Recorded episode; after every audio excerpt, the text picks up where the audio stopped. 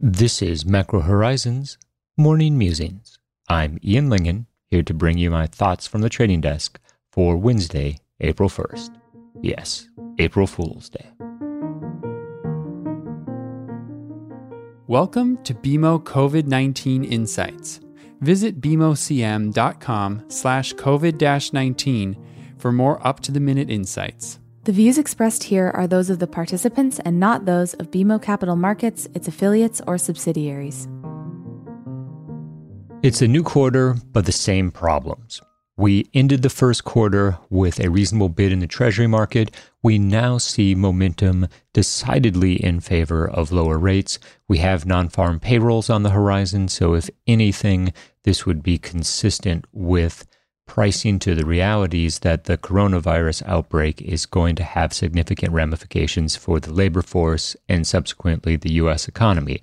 The issue at hand, at least at the moment, is the fact that the upcoming data will not completely incorporate the downside created by the nationwide shutdowns.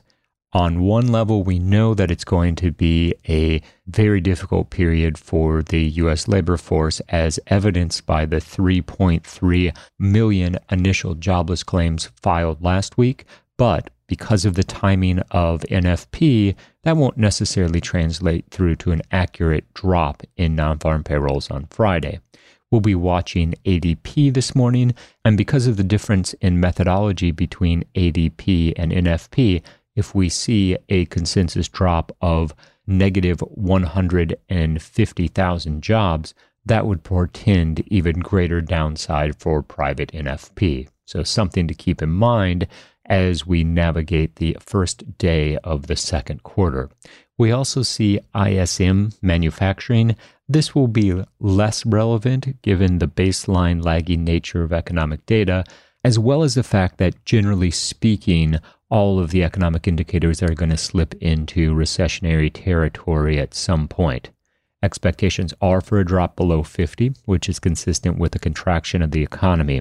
What is notable is, after several months, comparable measures in China have now shifted back to positive territory. It's certainly far too early to have a strong projection on the timing of when the U.S. ultimately emerges from the outbreak-triggered recession. However, as a basic guideline, investors have been looking overseas to the experience in China, as well as what's currently taking place in Europe. We've been focused on the shape of the yield curve for the last several months. The cyclical re-steepening appears to have stalled, at least for the time being. Part of that is simply the reality that the Fed is in with a new QE program, buying a limitless amount of bonds. This has intuitively put a bid in for duration, and as 10-year yields are at roughly 60 basis points, the prospects for the longer end of the curve to set new record lows continue to increase. If that's going to happen, it seems likely that that will be on the agenda for April or May. Part of that will be a function of how long the U.S. economy is shut down and realizing the extent of the damage done to the labor force, consumption, and subsequently real GDP. There will be a point when we emerge from all this, however, where the massive amount of monetary policy accommodation and fiscal stimulus will ultimately lead to reflationary ambitions. Whether that is a third quarter event or not remains to be seen, but that would intuitively put upward pressure on the longer end of the curve and add to the second leg of the re-steepening of twos tens. In that environment, the first objective is going to be 80 basis points. We're currently at roughly 35, and in the middle of March, we saw 78 basis points as the high. Adding to the generally risk-off sentiment, we have seen reports that major banks are going to be cutting dividends and limiting payouts. This is not surprising as the system continues to assess the fallout from the virus. Nonetheless, it puts downward pressure on equities, which were attempting to stage a bit of a rally back and regain some of the losses of March. Over the next couple days, we expect the theme to be of consolidation in the Treasury market rather than any definitive breakout in one direction or another. This is Ian Lingen signing off with a reminder that there's no reason to limit one's folly to April Fool's Day.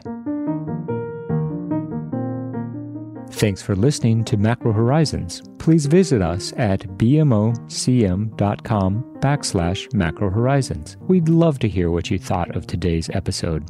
So please email me directly with any feedback at ian.lingen@bmo.com. Thanks for listening. You can subscribe to this podcast on Apple Podcasts, Spotify, or your favorite podcast app. For more insights, visit bmocm.com/COVID-19. This podcast has been prepared with the assistance of employees of Bank of Montreal, BMO Nesbitt Burns Inc., and BMO Capital Markets Corporation, together BMO. Notwithstanding the foregoing, this podcast should not be construed as an offer or the solicitation of an offer to sell or to buy or subscribe for any particular product or services, including, without limitation, any commodities, securities, or other financial instruments. We are not soliciting any specific action based on this podcast. It is for the general information of our clients. It does not constitute a recommendation or a suggestion that any investment or strategy referenced herein may be suitable for you. It does not take into account the particular investment objectives, financial conditions, or needs of individual clients. Nothing in this podcast constitutes investment, legal, accounting, or tax advice, or a representation that any investment or strategy is suitable or appropriate to your unique circumstances, or otherwise constitutes an opinion or a recommendation to you. BMO is not providing advice regarding the value or advisability of trading in commodity interests, including futures contracts and commodity options or any other activity, which would cause BMO or any of its affiliates to be considered a commodity trading advisor under the U.S. Commodity Exchange Act. BMO is not undertaking to act as a swap advisor to you or in your best interests, and you, to the extent applicable, will rely solely on advice from your qualified independent representative in making hedging or trading decisions. This podcast is not to be relied upon in substitution for the exercise of independent judgment. You should conduct your own independent analysis of the matters referred to herein, together with your qualified independent representative, if applicable. BMO assumes no responsibility for verification of the information in this podcast. No representation or warranty is made as to the accuracy or completeness of such information, and BMO accepts no liability whatsoever for any loss arising from any use of or reliance on this podcast. BMO assumes no obligation to correct or update this podcast. This podcast does not contain all information that may be required to evaluate any transaction or matter, and information may be available to BMO and/or its affiliates that is not reflected herein. BMO and its affiliates may have positions, long or short, and affect transactions or make markets in securities mentioned herein, or provide advice or loans to, or participate in the underwriting or restructuring of the obligations of issuers and companies mentioned herein. Moreover, BMO's trading desks may have acted on the basis of the information in this podcast. For full legal disclosure, please visit bmocm.com/legal. To access our full disclosures for equity research reports, please visit researchglobalzero.bmocapitalmarkets.com/public-disclosure/.